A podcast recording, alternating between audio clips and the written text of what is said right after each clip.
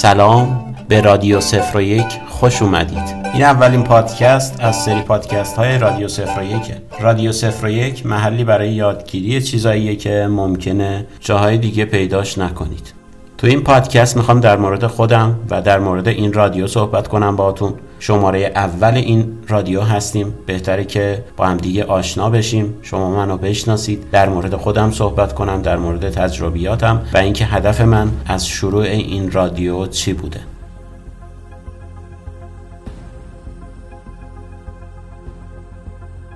قضیه برنامه نویسی و من برمیگرده به دوران کودکیم که پدرم یه تعمیرکار لوازم الکترونیکی و میشه گفت لوازم خونگی بود و من از اون موقع ها وارد بحث الکترونیک شدم. یعنی از اون کودکی دنبال قطعات الکترونیکی و کمک کردم به پدرم بودم که تا علاقه من شدم به الکترونیک. یعنی برنامه نویسی و من اولش با الکترونیک استارت خورده و خب پدرم پیمانکار شرکت مخابرات بود و بیشتر مباحثی که در مورد مخابرات بود ازش یاد می‌گرفتم. نحوه ارتباط برقرار کردن تلفن ها نحوه کار کردن قطعاتی که داخل تلفن موبایل و دکل های مخابراتی و اینجور چیزا.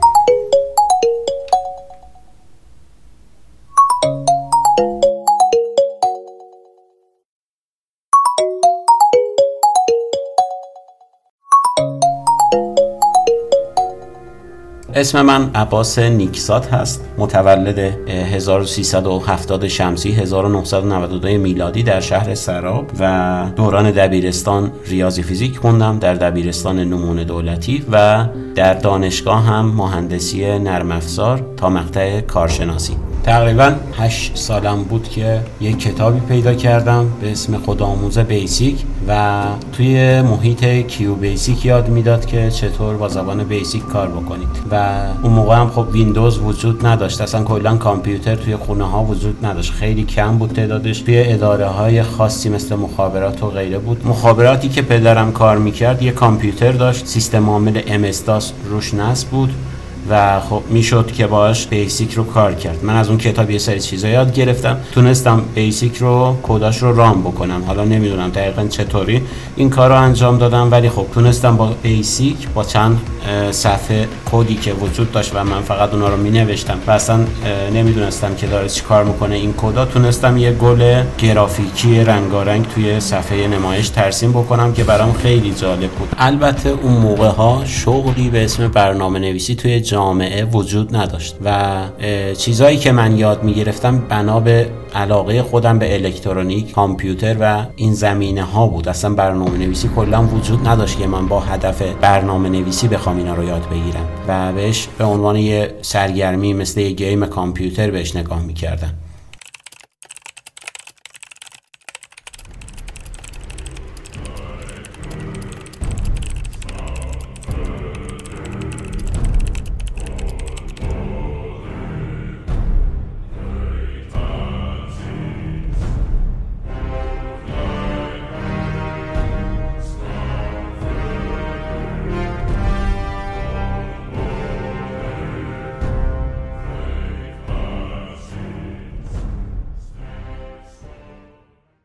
یادم میاد یه پاساژی توی شهر تبریز بود که الان هم هست به اسم پاساژ چهلستون که کلا اون پاساژ مرکز وسایل الکترونیکی بود. بیشتر اون موقع ها وسایل آنالوگ بود. ولی خب الان وسایل دیجیتالی هم پیدا میشه توش. و مثل قطعات الکترونیکی خازن و مقاومت و ترانزیستور و اینجور چیزا بود. خیلی برام جالب بود و همیشه می‌رفتم توی اون پاساژ. البته موقعی که پدرم می‌رفت و می‌خواست وسایل برای تعمیر دستگاهاش بگیره منم باهاش می‌رفتم و طبقه سوم اون پاساژ که هنوزم فکر کنم دایره game های کامپیوتری بود. و اون موقع میکرو و سگا و اینجور کنسول های بازی بود و یادم میاد که نوارهای سگا یا میکرو رو میبردیم و تعویض می‌کردیم. حالا می‌رفتیم کنسول جدید می‌گرفتیم بازی های جدید می‌گرفتیم تا بعدا ازشون PlayStation گرفتم. PlayStation یک و دو و غیره. تا اینکه بعدها دیگه وقت کافی نداشتم برای سرگرمی. تا جایی که می‌تونستم یعنی تا جایی که شرایط و موقعیت اجازه می‌داد من گیم های کامپیوتری رو دنبال کردم.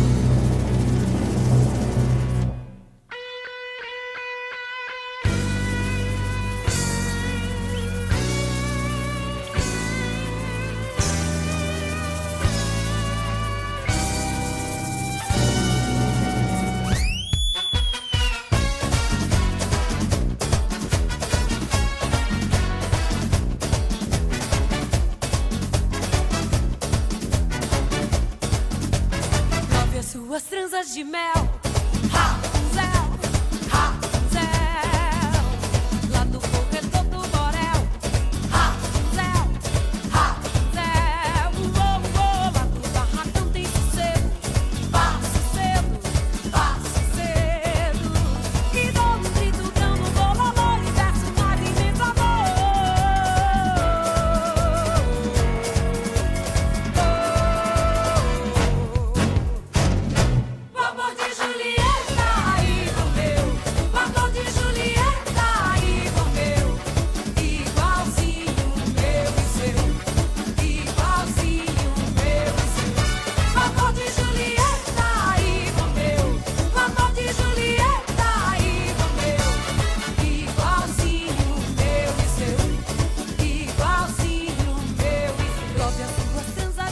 علاوه بر داستان الکترونیک و برق و برنامه نویسی و کامپیوتر و اینجور چیزا من به فضا و نجوم هم خیلی علاقه داشتم.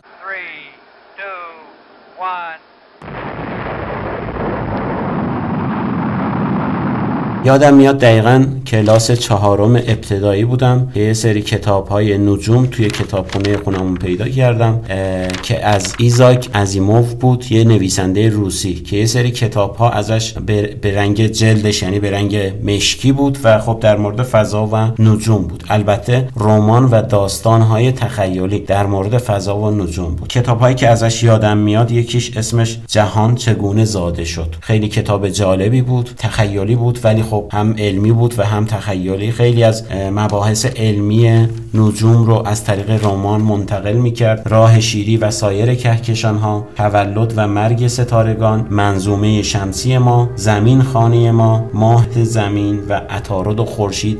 از کتاب های دیگه عزیمو بود که من اونا رو خوندم. و یه علاقه شدیدی رو توی من نسبت به فضا و نجوم ایجاد کرد. تا جایی که معلم ها ازم میپرسیدن می‌خوای توی آینده چیکاره بشی؟ من بلافاصله می‌گفتم می‌خوام فضا نورد بشم.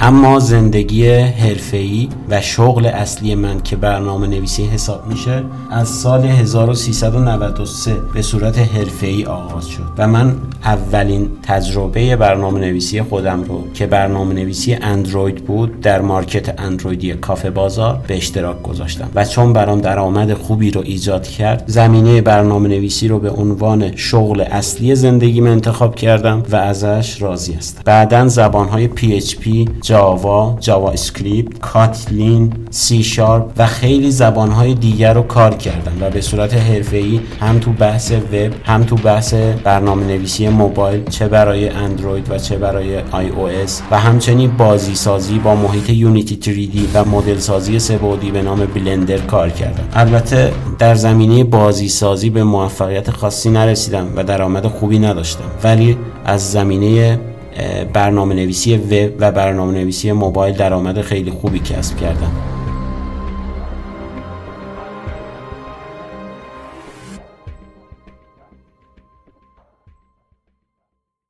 با سه تا سیستم عامل لینوکس و مک و و ویندوز کار می‌کنم و مشکلی از نظر سیستم عامل ها ندارم. اولین بار که با مک کار کردم یادم سال 92 بود. یه مسابقه توی رایتل برگزار شده بود.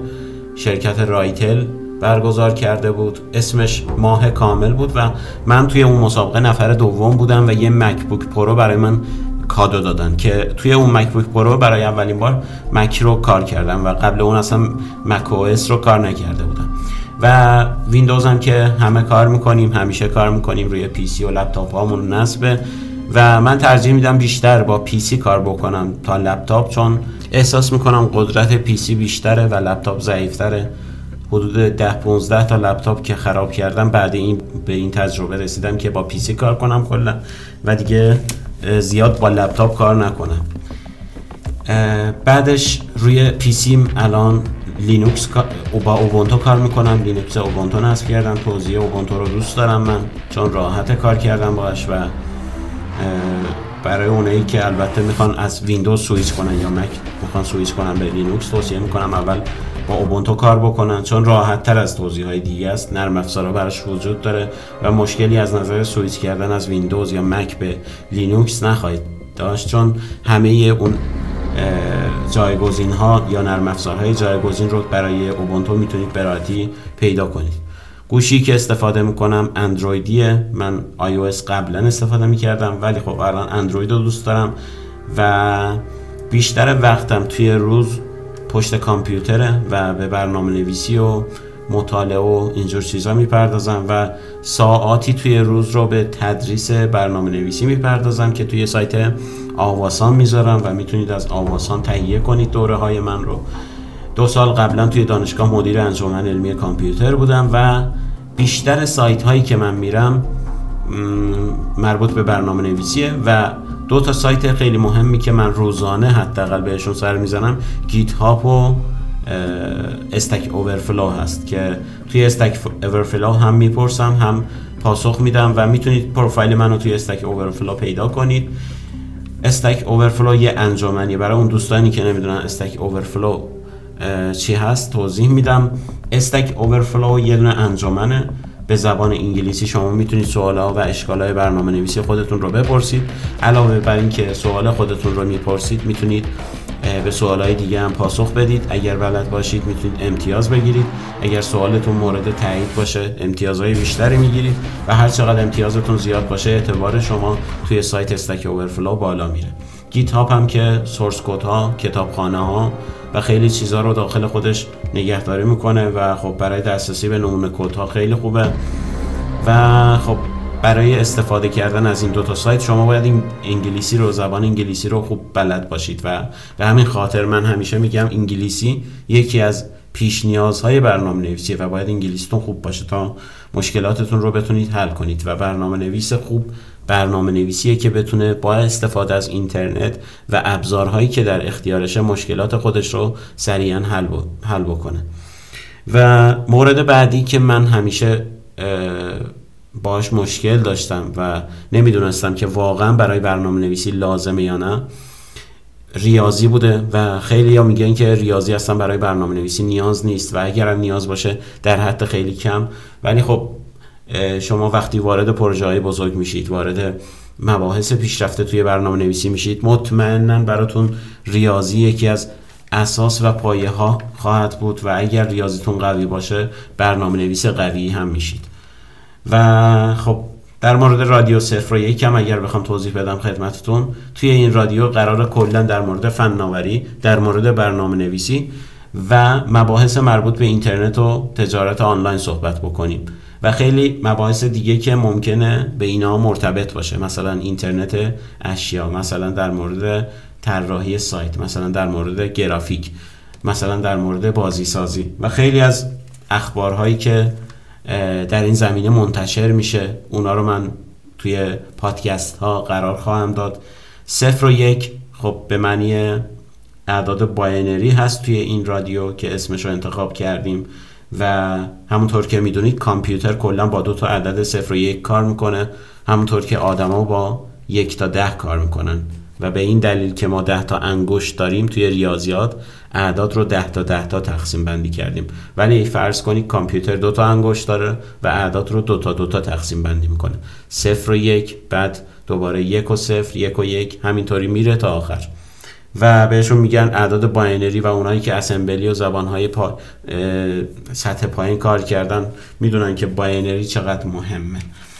خب من توی این پادکست سعی کردم خودم رو معرفی کنم سوالایی که دوستان پرسیده بودن قبلا از من و می‌خواستم همه بدونن. در موردش توضیح دادم. باز اگر سوالی در مورد من زندگی شخصی من و زمینه شغلیم بود توی اینستاگرام تلگرام و سایت آواسام من می‌تونم پاسخ بدم. شما می‌تونید در مورد من بپرسید در مورد زندگی من و من میشه گفت صادقانه پاسخ میدم و اصلا برای من هیچ گونه مشکلی نداره که در مورد زندگی خودم صحبت بکنم. خب یکی از سوالهایی که همیشه از افراد می‌پرسن و دوست دارن بدونن توی مکالمه ها اینه که شما از چه شخصیت هایی خوشت میاد یا قهرمان های شخصیت کیان؟ من از چند تا شخصیت خوشم میاد تو زمینه فناوری و خب اونا رو می‌خوام معرفی کنم براتون. یه سری فیلم ها و داستان ها و زندگی نامه ها در موردشون نوشته شده و امیدوارم که ازشون برید بخونید و لذت ببرید. یکی آلن تورینگ هست پدر هوش مصنوعی بهش میگن که توی جنگ جهانی دوم ماشین در انیگما یا ماشین رمزنگاری انیگما رو رمزش رو با استفاده از ماشین بامب که خودش طراحی کرده بود با یه تیمی شکست و باعث شد که جنگ حالا میگن اونطوری که توی سایت ها نوشتن و میگن جنگ جهانی دوم سالها زودتر تموم میشه و میلیون ها نفر جونشون نجات پیدا می‌کنه. و خب آلن تورینگ یه دونه دانشمندی بود که خب یه سری میشه گفت شخصیت های عجیب غریبی برای خودش داشت که توی فیلم Imitation Game خیلی عالی در مورد زندگی آلن تورینگ بازی شده و خب شخصیت بعدی که من دوست دارم و الانم تو قید حیات ایلان ماسکه که در زمینه های مختلف مثل ماشین های الکتریکی در زمینه پرداخت آنلاین که البته PayPal بود توی زمان سال حدود فکر کنم 2000 2001 بود کار می‌کرد و بعد واگذارش کرد و در مورد باتری های خورشیدی, و شرکت هوافضاش به نام ایکس و خب یه زندگی نامه در مورد ایلان ماسک هم نوشته شده و خیلی کتاب جالبیه. من اونو خوندم و پیشنهاد می‌کنم که اون کتاب رو بخونید. و شخصیت بعدی که من خیلی دوست دارم استیو وازنیاکه چون یه غول در زمینه الکترونیکه و میشه گفت پایه‌گذار اپل شرکت اپل و با استیو جابز شرکت اپل رو تأسیس کرده و قدرتی که استیو وازنیاک توی الکترونیک و پیاده سازی مدارهای الکترونیکی داشته باعث شده که اون موقع کامپیوترها و اولین کامپیوترهای اپل ساخته بشه. شخصیت بعدی که خیلی دوست دارم خانم مارگارت همیلتونه که کدهای آپولو رو برای هدایت انسان به کره ماه نوشته. اون موقعی که کدهای آپولو نوشته می‌شد هنوز برنامه نویسی و ابزارهای برنامه نویسی به اون صورت وجود نداشت که الان وجود داره و به راحتی می‌تونیم استفاده کنیم و بیشتر کدها روی کاغذ نوشته می‌شد و اگه شما مارگاریت همیلتون رو توی گوگل search کنید یه عکسی می‌بینید از مارگاریت همیلتون که با یه کتاب ها و کاغذ های همقد خودش عکس گرفته و اونا دستورهای آپولو 11 برای هدایت اون آپولو برای در حقیقت رسیدن به کره ماه بوده که خیلی کودهای پیچیده و سختی داشته و اون موقع شبانه روز زحمت کشیده شده برای کودهای آپولو 11 که البته توی پروژه های دیگه ناسا و شرکت های دیگه هم کار کرده و خب مهمترینش آپولو 11 که برای اولین بار انسان رو روی ماه برده و نیل آرمسترانگ رفته روی کره ماه. خب کدهای آپولو 11 هم روی GitHub هست. می‌تونید ببینیدشون. کافیه search کنید. Apollo 11 code on GitHub و خب در نهایت من در مورد برنامه نویسی و شغل برنامه نویسی می‌خوام صحبت کنم. اگه بخوایم برنامه به برنامه نویسی به عنوان یه شغل نگاه کنیم یه طرف قضیه است و خود برنامه نویسی طرف دیگه قضیه. و معمولا اونایی که برنامه نویس میشن شغلشون هم توی زندگی برنامه نویسی میشه. و دلیلش هم اینه که خب از طریق برنامه نویسی به راحتی میشه کسب درآمد کرد. یه شغل جهانی بین المللیه و شما در هر کشور هر شهری می‌تونید با برنامه نویسی پول در بیارید و این یکی از مزیت های عالی برنامه نویسیه و خب همونطور که می‌دونید اگر شما سرچ کنید صد میلیاردر اول دنیا میشه گفت هفتاد تاش در زمینه فناوری و برنامه نویسی و اینجور چیزا فعالیت می‌کنن. و نشون میده که اگر می‌خواید سریعا میلیاردر بشید باید توی این زمینه ها فکر کنید و شغلتون رو در این زمینه ها انتخاب بکنید و حالا بعدش خودتون برنامه ریزی کنید برای کارتون و پیش برید. و خب طرف دیگه ماجرا شخصیت برنامه نویساست که یه سری انسان های میشه گفت به نظر بقیه انسان ها عجیب غریبن.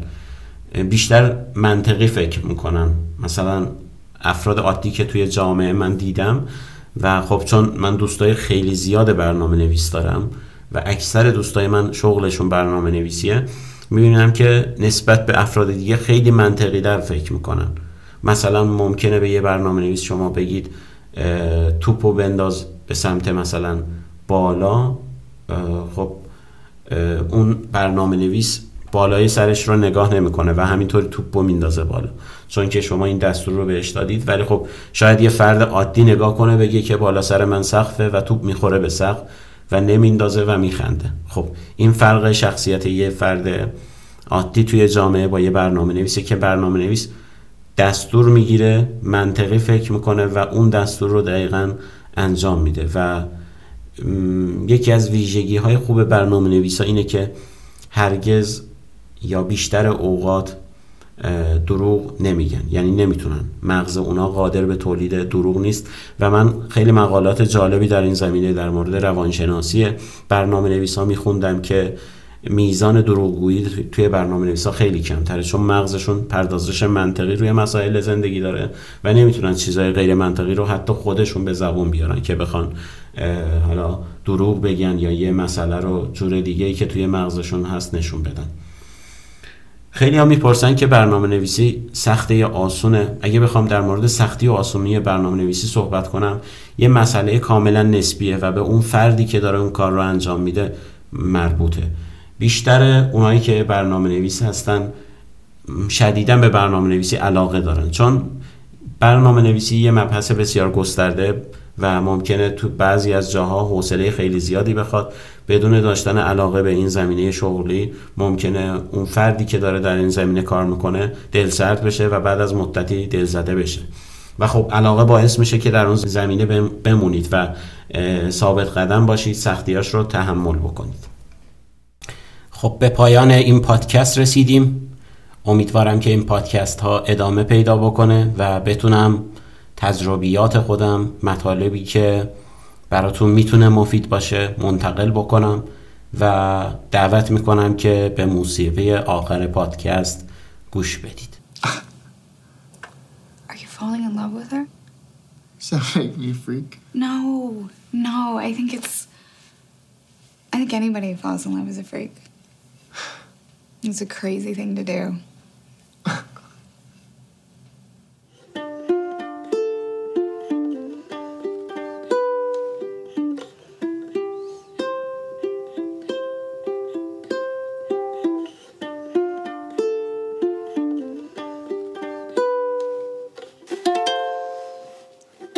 Make up the words to this one? Okay. Here it comes.